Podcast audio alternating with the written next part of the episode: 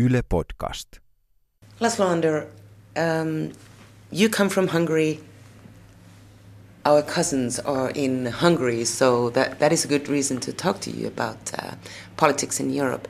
But also, you, you spent five years in, in Brussels working as a commissioner for employment and social affairs. Um, now, as EU turned 60 years, the Rome, the Rome 60 Declaration is suggesting and supporting multi-speed Europe. What do you think about this? Well, thank you for inviting to the program. Um, indeed, uh, the 60th anniversary of the Treaty of Rome is a time to reflect on how to continue with the European integration. And for countries that recently joined, uh, like Hungary, uh, for example, indeed, um, this is a crucial question. Hungary uh, didn't join to be uh, in the second class of the European train um, in, in, in any Eastern member state. I think it causes uh, some concern uh, and controversy when someone mentions uh, two speed or multi speed uh, Europe. Um, if you look at the language which is uh, used in the so called white paper of the Commission and also in the Rome Declaration, in reality, these documents do not uh, speak about exclusion uh, they do not speak about second class. They do not speak about even true speed. They speak about the possibility of deepening uh, the integration by a majority group, which may not necessarily include everybody. That simply means flexibility. And I think the EU already developed this uh, practice of flexibility when, for example, the United Kingdom or Denmark were given a so-called opt-out from uh, uh, the monetary union. They didn't have to introduce the single currency, for example, and um, and Sweden is not part of the banking union, um, uh, for example. So uh, countries do not necessarily have to participate in everything, while uh, there can be groups of countries which may see the national interest best pursued if they form some deeper uh, alliance or, or integration. And I think uh, that should not be prevented. It should be allowed as soon as everyone else is also allowed to join. Well, what could Ghani bring? EU is in many ways in trouble. Uh, it's been slammed from left to right. Uh, everything is EU's fault the migration, the economic situation, the, the lack of uh, security, and so forth. What good can even a further multi speed Europe bring to its citizens? Well, um, what I think is that um, the key question is um, the deepening of the EMU uh, yes, the monetary union. The, the monetary union. Yes, um, indeed, the European Union is often criticized for many things, but if there is clearly an area of um, you know malfunctioning, that's um, the problem of the euro. Uh, which we saw in this very long eurozone crisis, which is not uh, entirely over. Um, so to to continue to repair the monetary union, I think it is very important, and um, maybe. Uh, countries outside, like Poland or Hungary or Romania, would not need to participate in everything that happens inside uh, the eurozone, but um, the process should not uh, be obstructed. I think this is very important. There can be other issues. For example, since the Bratislava summit, uh, which took place uh, among the among the 27 countries after the Brexit referendum in the UK, they elevated the idea of defense cooperation. Maybe not every country would want to participate. I can assume that, for example, the Irish would not want to participate, or another country. If the Irish or another country doesn't want to participate in a deeper defense cooperation, uh, they should be allowed uh, to stay out uh, of, of, of that. It's if, if that's the best solution. The Europe is led by right wingers or center right governments at the moment. Basically, they're very strong. What's what's wrong with social democracy? You yourself, you're a socialist. Um, we saw in in the Netherlands last elections, they just came crumbling down. the Social Democrats. What is wrong, and what, what would be the the next um, raison d'être, a, re, a reason to exist or to be for any Social Democratic Party in Europe? Yes, you can choose different type horizons to discuss the crisis of social democracy. But before choosing uh, either a short term or a long term, uh, let's just mention that junior parties in coalition governments do not do very well. Uh, whether you are a liberal or social democrat or sometimes center right, if you're a junior partner in a coalition, you may uh, not win or you may just lose much more than the major party, the dominant party, is losing. Um, and that's uh, what happened in the case of the Dutch uh, Social Democrats.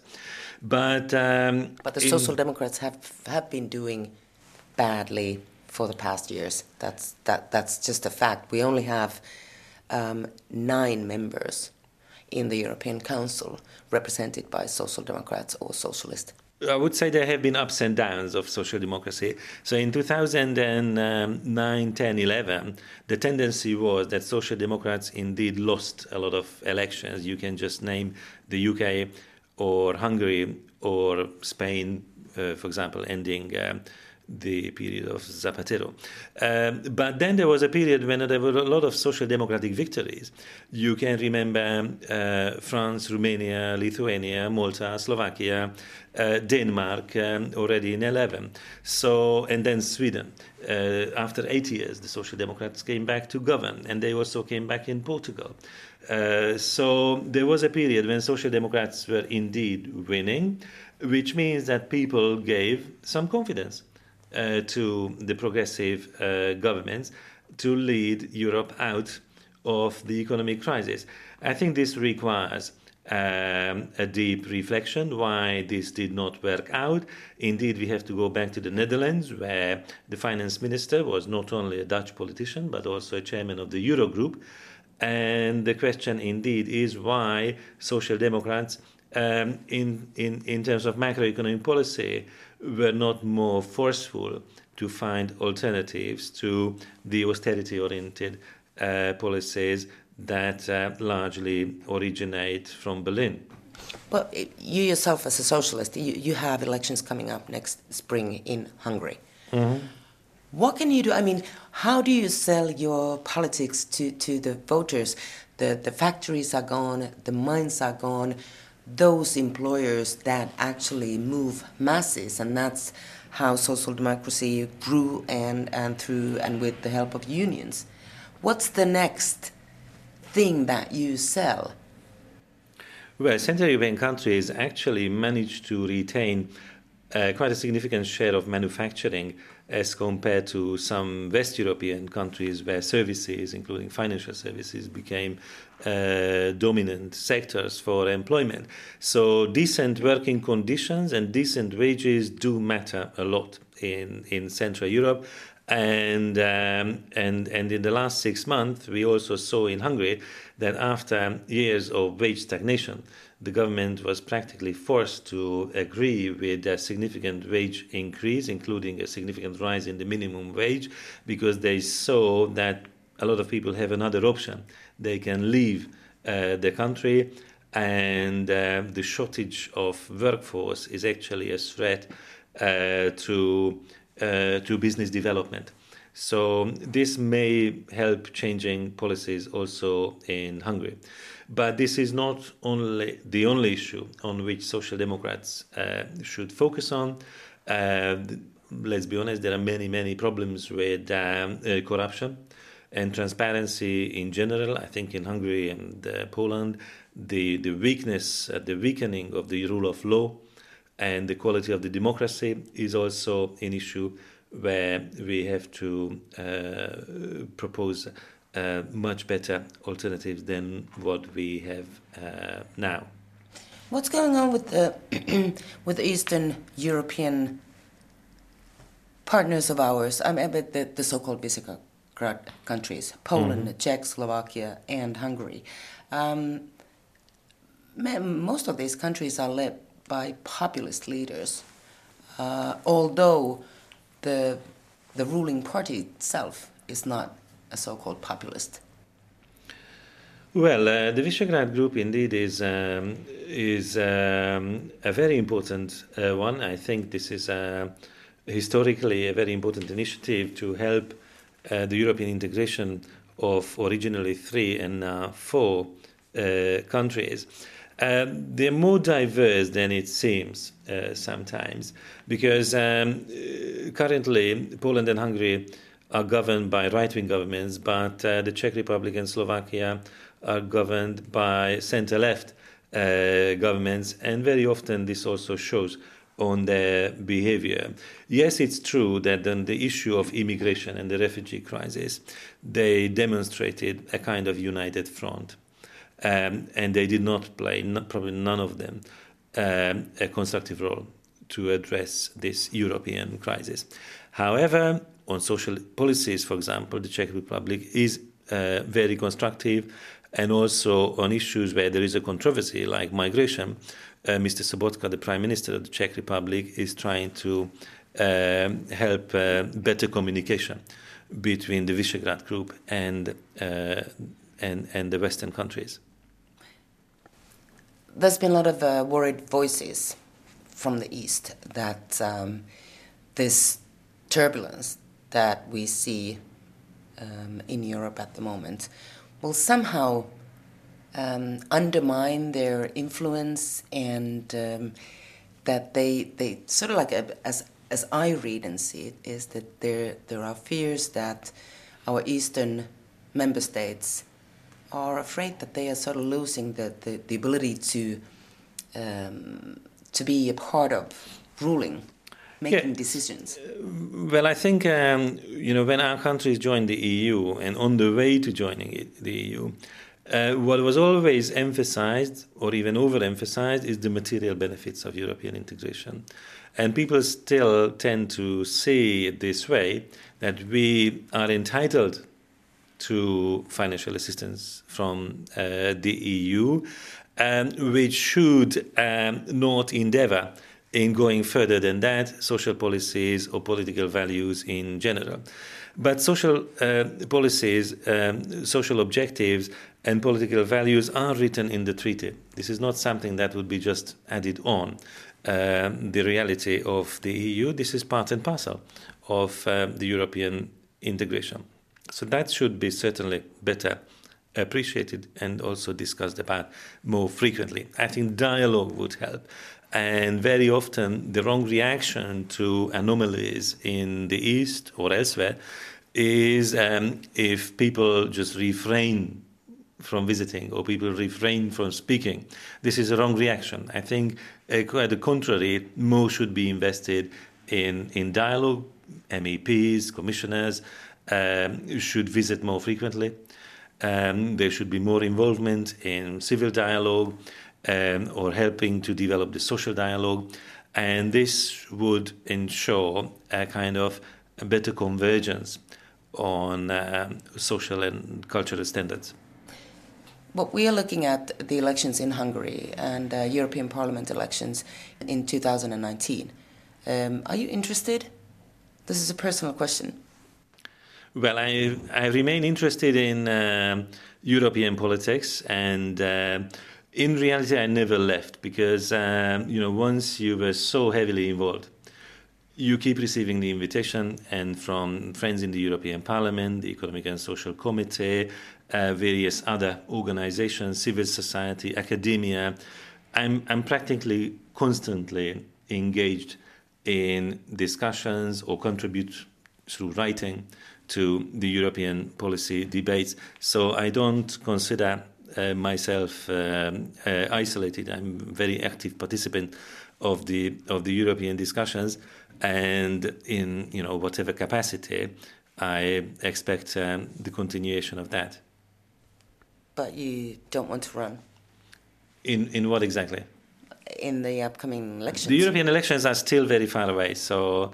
And the Hungarian? Uh, exactly. First, now we have to focus on the Hungarian election. Myself, um, uh, you know, on the on the progressive side, we believe that we have to unite our forces. We have to support a good candidate, Mr. Botka, in this campaign to achieve the best possible result. And once this is done, we can look at the next step. Tell me more about this, Mr. Botka. How do you create a, uh, a leader that can actually win and, uh, yeah, Viktor Orban and just make socialism or social democracy um, a grand uh, political uh, view in Hungary again? Well, uh, Mr. Botka, who emerged as um, the uh, candidate of uh, the Social Socialist Party at this moment um, for the elections in Hungary next year, um, and hopefully, you know, others will also see him as a as a potential good leader of um, our country. He is a relatively young politician but also experienced because he was very, very young when he entered parliament. He was the youngest member of the Hungarian parliament in 1994. He served several uh, mandates and he was elected uh, to be the leader of uh, the mayor of Szeged, uh, which is um, a major town in the south um, of Hungary. Uh, very close to the Serbian border, so he also has the experience to manage the refugee crisis um, uh, in, in, in, in, his, um, in his neighborhood. So uh, he, he opened his campaign with um, a strong focus on social justice. And this is very important because a lot of people see that wide income inequalities, uh, corruption at government level are just forms of injustice uh, this is not fair that uh, you know government is allowed to waste the resources of the country and also the EU resources which are transferred from uh, the European budget to for the for the development of um, of our country. So uh, there are strong messages. What is still lacking is uh, to form the right alliances because uh, the Hungarian centre and centre left side is very fragmented uh, too fragmented. It cannot um, operate this way. So, in the next few months, these alliances need to be formed, and then um, a, a, challenge can be mounted against the rule of Mr. Orban. If you were to write the the ideology, sort of like the um, the election list of this is what social democracy should be about and should do, that reason to be, what would it include? Let's say like five points. What is modern social democracy for you? Right. Um, modern social democracy is in many ways uh, the upgrading of traditional social democracy. You have to have decent working conditions uh, in the circumstances of uh, the digital economy. Uh, the economy has changed, but the objectives not. Um, you need to endeavor in full employment. I don't think high unemployment is acceptable in any way you have to tackle uh, inequality. Such levels of income inequality and wealth inequality are unacceptable. They're excessive, unproductive, and they also weaken the economic performance. So, this is also uh, pretty important. In Hungary and also in other countries, I think centralization is also a problem. That is, uh, uh an elite can centralize uh, power, and there's uh, uh, not enough uh, capacity and, and power left with the local level. I think uh, local governments and civil society need to be empowered, and um, this is you know part of our agenda uh, too. And finally, the issue of minorities. I believe is very, very important. Minorities often are not strong enough to represent uh, themselves. Um, and this can result um, and escalate into major social problems, and that also needs uh, to be tackled through constructive, uh, progressive policies of inclusion. Well, I'm going to add one to your list, and I think it's very important, and a lot of people, a lot of politicians are forgetting it, are the young people of Europe. They don't see their future on this continent. The the youth unemployment is extremely high, especially down south. What do you offer to them? Well, maybe you didn't uh, notice, but my uh, second point was about full employment. And of course, you cannot have full employment without specific action um, for um, helping the young generation. When I was commissioner, we actually uh, designed the European Youth Guarantee Initiative. That was my political product, I would say. And um, I also follow to some extent uh, the implementation, and I think in many, many countries this is working quite well. Finland was, by the way, um, one of the model countries to export this best practice. Um, Vice President Katainen also often mentions this um, when he speaks about this uh, uh, subject, and he also is rightly proud of this um, Finnish uh, uh, design. But we made it at the European level, and we, I think, with European support, which needs to continue, can ensure that the youth guarantee remains um, a, a, a, a, pillar of the, of the European social model. Um, I don't want to say that for the young people, employment is the only thing that is needed. Quality education, access to quality education is also um, high on the agenda.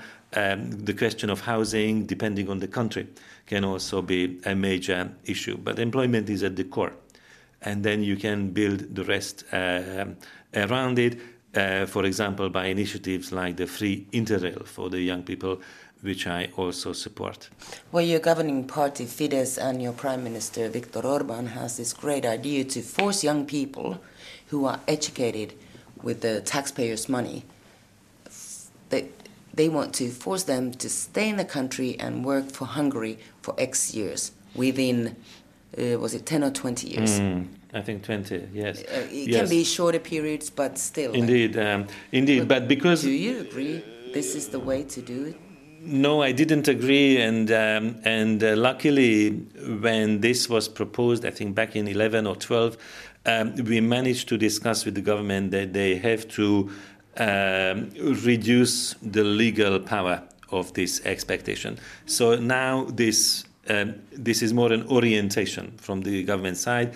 They they try to make it a law, but it was not in conformity with European law and the freedom of movement, and that's why it was not um, accepted at um, at the end. The Hungarian government also launched um, uh, a bit late a youth guarantee scheme um, because there is a European pressure and European uh, support. And without this European um, element of uh, the policy, what would uh, be on offer for the Hungarian young people is either to go abroad or to go uh, into very uh, inferior, substandard forms of public work. Uh, which of course is not quality employment for anybody. So I think you know the Hungarian case shows that um, the European policy can add a lot to the employment practices and the use policies of a particular country. Let's jump to year 2019 when we have the next European Parliament elections. Uh, that following fall, there will be a new commission. As an ex commissioner, do you think now, well, this has been debated uh, during the last and the, the previous elections, that the head of the commissioner should be elected more openly and more democratically. Can that be changed and done by any other way than the leading political group deciding among themselves who the head of the commission will be? What is your suggestion, or how do you feel about this? Well, I'm sure there can always be um, improvements in the procedures. But in the last time, uh, it was quite open because there was an open, televised, um, you know, series of debates between the lead candidates of the major political parties of uh, the European Parliament and the party uh, that won the largest number of seats, the European People's Party, gave its lead candidate, Mr. Juncker, to the European Commission as uh, president. This is practically the same what happens in member states. So, uh, but should the member states get involved? You know, like national parliaments, should the they have a say? Well, the member states are involved through the heads of state and government because they actually uh, nominate the members of um, a commission and they, as a body, they also have to approve uh, the European Commission as a whole. So the member states uh, are involved in that. The European Parliament is also involved because there are hearings for um, the Commission, uh, the designate uh, commissioners. So, as I said, there can always be improvements. you can ask candidates to go to individual member states and speak with parliaments, uh, for example. This is a possibility, uh, but you know you cannot make it too complicated if um, if you want the process to be quick enough.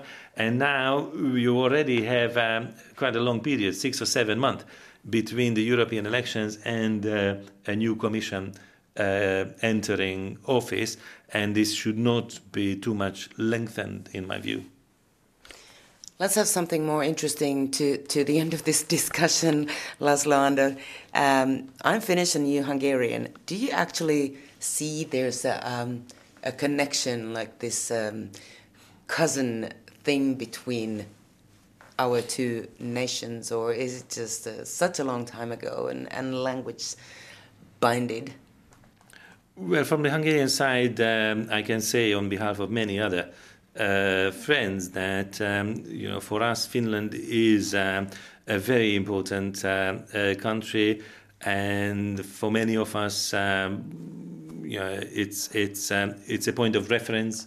Um, many of us have visited once or several times uh, Finland, and there is surely an awareness about uh, close uh, relation, which is uh, um, you know, deemed uh, linguistic without the capacity of recognizing the meaning of the words. But, but people are aware that uh, languages are um, related, and um, I think there is also a spiritual connection. Um, well, what does that, that, include? Spiritual connection? I mean, are they, like, do we behave uh, alike, or do, do we have uh, other similarities. What connects us? What do you see? I think the spiritual connection often uh, comes up when um, there is a, some kind of sports competition and your, your own country is not there. So you have to choose a proxy. And then the proxy can be uh, the nation to which you are related uh, somehow.